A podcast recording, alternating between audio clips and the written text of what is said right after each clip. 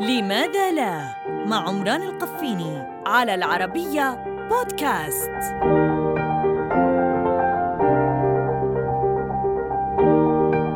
لماذا لا تتغذى النسور إلا على جيف الحيوانات؟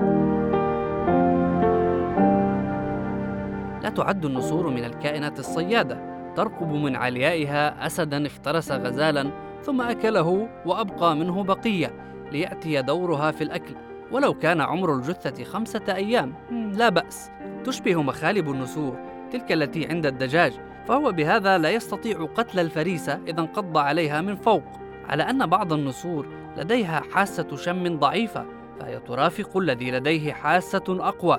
وشكل منقار النسر يسمح له التدخل في الجثث الهامدة. كما أن رقبة أكثر النسور لا يكسوها الريش. ما يسمح للشمس بتطهير عنق الطائر بعد تلوثه بجراثيم الحيوان النافق. وداخل معدة النسر حموضة عالية جدا تسمح بقتل البكتيريا التي دخلت من لحوم الجيف. كل هذا يرفع النسر درجة فهو عامل النظافة الأبرز في الطبيعة.